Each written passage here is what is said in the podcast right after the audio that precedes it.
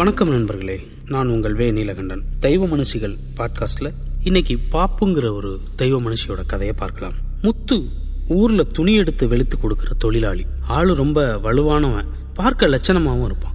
முத்துவோட அப்பங்காரனும் தொழிலாளியா இருந்தவன் தான். அவனுக்கு ஒரு காலு சூம்பி போயிருக்கும். கழுதையை ஓட்டிக்கிட்டு போய் வீட்டுக்கு வீடு துணி எடுத்து ஏற்றி விடுவான். கழுத பாட்டுக்கு வெட வெடன்னு நடந்து துவைக்கிற துறைக்கு போயிடும் அளவா உவர் மண் போட்டு துணிகளை ஊற வச்சு பெரிய ஈயப்பானையில போட்டு வேக வச்சு வெளுப்பான். முத்துவுக்கு இந்த தொழில் மேல விருப்பம் இல்ல வீட்டுக்கு வீடு அடிமை போல நின்னு துணி கேட்கறதும் பழங்கஞ்சிக்காக பாத்திரம் ஏந்திக்கிட்டு நிக்கிறதும் அவனுக்கு சுத்தமா பிடிக்கல. அழுது அடம்பிடிச்சு சின்ன வயதிலேயே பள்ளிக்கூடம் போக ஆரம்பிச்சிட்டான். அவன் தலைமுறையிலேயே பள்ளிக்கூடம் போன பைய முத்து ஒருத்தன் தான் எட்டாவது வரைக்கும் படிச்சான். ஒருக்கா முத்துவோட அப்பங்காரன் ஒவ்வொரு மண்ணு அல்ல கரம்ப காட்டுக்கு போகும்போது ஏதோ விஷம் தீண்டி உடம்பெல்லாம் ஊன் தண்ணியா வடிய ஆரம்பிச்சிருச்சு. அஞ்சாறு வருஷம் இழுத்துக்கிட்டு கிடந்து ஒரு நாள் செத்து போனான். அவனுக்கு பிறகு ஊர் தொழில் செய்ய ஆள் இல்லை. சாவு பூ புண்ணு எந்த தீட்டு காரியம் நடந்தாலும் தொழிலாளி தான் முதல்ல நின்று சடங்கு செஞ்சாகணும். வழக்கமா அப்பன் செத்தா புள்ள தான் அதை செய்யணும். ஆனா முத்து அதுக்கு இசையல. ஊர் பஞ்சாயத்து கூடி கட்டாயம் செஞ்சுதான் ஆகணும்னு சொல்லிவிட்டாங்க. ஊரை விட்டு போகலாம்னா வயசான அம்மாவையும் நாலஞ்சு தொத்த கழுதைகளையும் கூட்டிக்கிட்டு எந்த ஊருக்கு போய் என்ன தொழில் செஞ்சு பிழைக்கிறது? ஆனது ஆகட்டும்னு நினைச்சுக்கிட்டு அப்படியே இருந்துட்டான் முத்து. ஆனாலும் யாருக்கிட்டையும் வளைஞ்சு பேச மாட்டான். கஞ்சி கிண்ணு யார் வீட்லையும் போய் நிக்க மாட்டான். அவங்களா கொடுத்தா மட்டும் வாங்கிக்குவான். அவன் உண்டு அவன் வேலை உண்டுன்னு தெரிகிற பையன் அந்த ஊர்ல பெரிய மனுஷன் ஒருத்தர் இருந்தார். ஊர்கோயில் நிர்வாகத்துல இருந்து வயக்காடு வரப்புக்காடு பஞ்சாயத்து வரைக்கும் அவர்தான். காசு பணத்திலையும் பெரிய ஆளு. ஊர்ல யார் வீட்டு நல்லது கெட்டதும் அவர் இல்லாம நடக்கிறதில்ல. பெரிய சனக்கட்டு வேற. அவர் வீட்டுக்கு தினமும் வந்து அழுக்கு துணி எடுத்துக்கிட்டு போவான் முத்து. சாயங்காலமா வெளுத்த துணிகளை எடுத்தாந்து கொடுத்துட்டு சோறு வாங்கிட்டு போவான். அந்த பெரிய மனுஷனுக்கு ஒரு மக பேரு பாப்பு. ஒத்த புள்ள. ஆளு ரொம்ப வடிவா இருப்பா. குணத்திலையும் தங்கம். அவளுக்கு முத்து மேல எப்பவும் ஒரு கரிசனம் உண்டு. அவன் துணி எடுக்க வரும்போதும் துவைச்சு கொண்டு வரும்போதும் வரத்தண்ணி கொடுத்து சுடுசோறும் போட்டு அனுப்புவா. முத்துவும் குனிஞ்சத்தல நிமிராம வாங்கிக்கிட்டு கிளம்பிடுவான் ஊர்ல எல்லாரும் அவன் பார்க்குற வேலையை சொல்லி அழைக்கும் போது பாப்பு மட்டும் முத்து முத்துன்னு பேரை சொல்லி கூப்பிடுவான் முத்துவுக்கும் அவன் மேல மதிப்பும் மரியாதையும் உண்டு.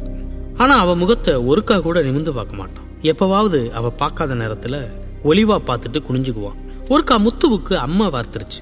ஏழு எட்டு நாளா அவன் ஊருக்குள்ள துணி எடுக்க வரல. ஊராளுங்கெல்லாம் இயேசுவாகலேன்னு அவனோட அம்மா தான் கழுதைகளை பத்திக்கிட்டு வீடு வீடா வந்து நின்று துணி வாங்கிட்டு போனான். பாப்புவுக்கு ஒரு மாதிரி ஆயிருச்சு. முத்துவை பார்க்கணும் போல இருந்துச்சு. திரும்ப திரும்ப அவன் முகம் மனசுக்குள்ள வந்து வந்து நின்றுச்சு அவளுக்கே அது புதுசாகவும் புதிராகவும் இருந்துச்சு. ஏன் அவனுக்காக காத்திருக்கோம்? ஏன் அவன் வரணும்னு எதிர்பார்க்குறோன்னு புரியலை.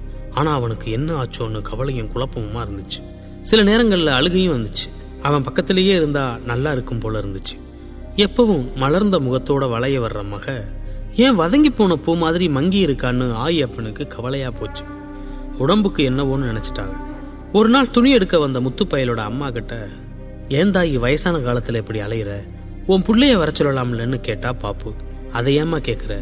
ராஜாவாட்டம் தெரிஞ்சுக்கிட்டு இருந்த பைய அம்மா வார்த்து படுக்கையில கிடக்கான்.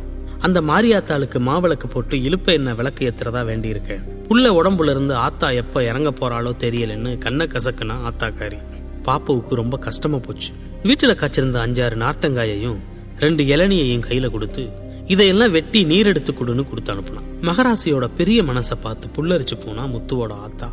நீ நல்லா இருப்பேம்மான்னு வாழ்த்திட்டு வந்தா. முத்துவுக்கு அம்மையெல்லாம் இறங்கிருச்சு. திரும்பவும் வீடு வீடா போய் துணி எடுக்க ஆரம்பிச்சான். அன்னைக்கு பாப்புவோட உறவுக்காரர் ஒருத்தர் பக்கத்தூர்ல செத்து போனாரு. அதுக்கு வீட்டுல இருந்த எல்லா பேரும் கிளம்பி போயிட்டாங்க பாப்பு மட்டும் வீட்டுல இருந்தா. பெரிய வீட்டுக்கு வந்த முத்து அம்மா துவைக்க துணி இருந்தா கொடுங்கன்னு குரல் எழுப்பினான். பாப்பு வெளியில வந்தா. சூரியனை கண்ட பூ மாதிரி மலர்ந்து போயிருந்துச்சு அவன் முகம். முத்து வீட்டுக்குள்ள வா அப்படின்னு கூப்பிட்டா. இது வரைக்கும் முத்து தன்னோட வாழ்க்கையில கேட்காத வார்த்தை. அது எப்படி தாயே? பெரியவ வீட்டுக்குள்ள வர்றதுன்னு கேட்டான். அதெல்லாம் எதுவும் ஆயிடாது. வான்னு சொல்லி கையை பிடிச்சு உள்ள அழைச்சிட்டு போனான். உட்கார வச்சு சாப்பாடு போட்டான். முத்து மனசுக்குள்ள திக்கு திக்குன்னு இருக்கு. என்னவாக போகுதோன்னு பயம். ஆனா இப்படியே பாப்புவோட இருந்துட மாட்டோமான்னு இருக்கு. வேக வேகமா சாப்பிடுற முத்துவோட முகத்தையே பார்த்துக்கிட்டு இருந்தா பாப்பு.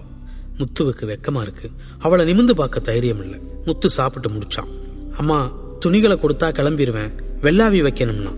பாப்பு அவனை இருக்கையில உட்கார வச்சான். அவன் பக்கத்துல உட்கார்ந்தான் முத்து என்ன கல்யாணம் கட்டிக்கிறியான்னு கேட்டான் பயலுக்கு வியர்த்து கொட்டுது. உடம்பெல்லாம் நடுங்குது. தாயி நான் இந்த வீட்டுக்குள்ளே வந்து ஐயாமாருங்க உட்கார்ற நாற்காலியில் உட்கார்ந்து சாப்பிட்டேன்னு தெரிஞ்சாலே என்னை உசுரோட கொளுத்திடுவாங்க. இது மாதிரியெல்லாம் பேசாதீங்க தாயி. எல்லா பேரும் தொழிலாளி தொழிலாளின்னு கூப்பிடும்போது நீங்க மட்டும் முத்துன்னு பேர் சொல்லி அழைச்சு என்ன மனுஷனா மதிச்சிக அம்மா மாதிரி உட்கார வச்சு சோறு போட்டிக இது போதும் தாயி. இந்த மாதிரி எண்ணத்தை வளர்த்துக்க வேண்டாம்னு சொல்லிட்டு கிளம்பிட்டான். அவன் கைய பிடிச்ச பாப்பு முத்து இந்த ஜென்மத்துல உனக்கு நான் எனக்கு நீன்னு எழுதியிருக்கு. அதை மாத்த முடியாது. நிச்சயம் நாம ஒன்னு சேருவோம்னு சொன்னான். முத்துவுக்கு வேலையிலேயே கவனம் இல்லை ஒரு பக்கம் தேவதை மாதிரி ஒரு பொண்ணு. அதுவும் பக்கத்துல நடந்தாலே தீட்டுன்னு சொல்ற ஊர்ல கைய பிடிச்சு வீட்டுக்குள்ள கூட்டிட்டு போய் கட்டிக்கிறியான்னு கேக்குறா. ஆனா இது நடக்குமா? பாப்புவோட அப்பங்காரனுக்கு தெரிஞ்சா கொன்னுள்ள போட்டுருவான். ஒரு பக்கம் பயம் இன்னொரு பக்கம் பாப்பு முகம் மனசுக்குள்ள வந்து வந்து போகுது. புள்ள முகம் குழம்பி கிடக்கிறத முத்துவோட அம்மாகாரி கண்டுபிடிச்சிட்டா. பக்கத்துல உட்கார வச்சு என்ன ஏதுன்னு விசாரிச்சா. நடந்ததை ஒண்ணு விடாம சொன்னான் முத்து. பதறி போன அம்மாகாரி முத்து ஏதோ கெட்ட சகுன மாதிரி இருக்கு. மனசை போட்டு குழப்பிக்காத. நாம அழுக்கோடவும் கழுதையோடவும் வாழ்றவங்க. அவங்க வாழ்க்கை முறை வேற. இனிமே பெரிய வீட்டுக்கு துணி எடுக்க போகாத. நான் போய் எடுத்துக்கிறேன்னு சொன்னான். அவன் முகம் கலங்கி போச்சு. அதுக்கப்புறம் முத்து பெரிய வீட்டுக்கு மட்டும் போறதில்ல. அம்மாகாரி போய் துணி எடுத்தாந்தான் முத்து வராதது பாப்புவுக்கு பெரிய துயரமா போச்சு. ஒரு நாள் யாரும் இல்லாத நேரத்துல கிளம்பி ஆத்தங்கரைக்கு போனான். முத்து வெள்ளாவி அடுப்பை ஊதி எரிய வச்சுக்கிட்டு இருந்தான். என்ன செய்யறதுன்னு தெரியல. யாராவது பார்த்துவிட்டா பிரச்சனை ஆயிருமோன்னு பயம் வேற. பாப்பு முத்துவோட கையை பிடிச்சுக்கிட்டான். முத்து ஏன் வீட்டுக்கே வர்றதில்லைன்னு கேட்டான் முத்துக்கிட்ட பதில் இல்லை. அவன் கண்ணுல இருந்து தண்ணி ஊத்துது. முத்து என்னை ஏத்துக்க. இந்த ஊரை விட்டே ஓடிடுவோம் எங்காவது கண்காணாத இடத்துக்கு போய் நம்மளால என்ன வேலை செய்ய முடியுமோ அதை செஞ்சு வாழ்ந்துருவோம்னு சொன்னா பாப்பு. முத்து பதில் பேசாம இருந்தான். பாப்பு விறுவிறுன்னு ஆத்த நோக்கி நடந்தான். பெரும் சுழல் எடுத்து ஆறு வேகமா ஓடிக்கிட்டு இருக்கு. முத்து இப்ப நான் சொல்றதை கேட்கலன்னா ஆத்துல குதிச்சு உசுர விட்டுருவேன்னா. கலங்கி போனான் முத்து. இனி இழக்கிறதுக்கு எதுவுமே இல்லை. பாப்பு நிச்சயம் நாம கல்யாணம் பண்ணிக்குவோம். இந்த ஊர்ல இருந்தா நம்மளை வாழ விட மாட்டாங்க. நாளைக்கு மறுநாள் பௌர்ணமி. நடுராத்திரியில ஊரை விட்டு கிளம்பிடுவோம் கட்டுன சிலையோட வா.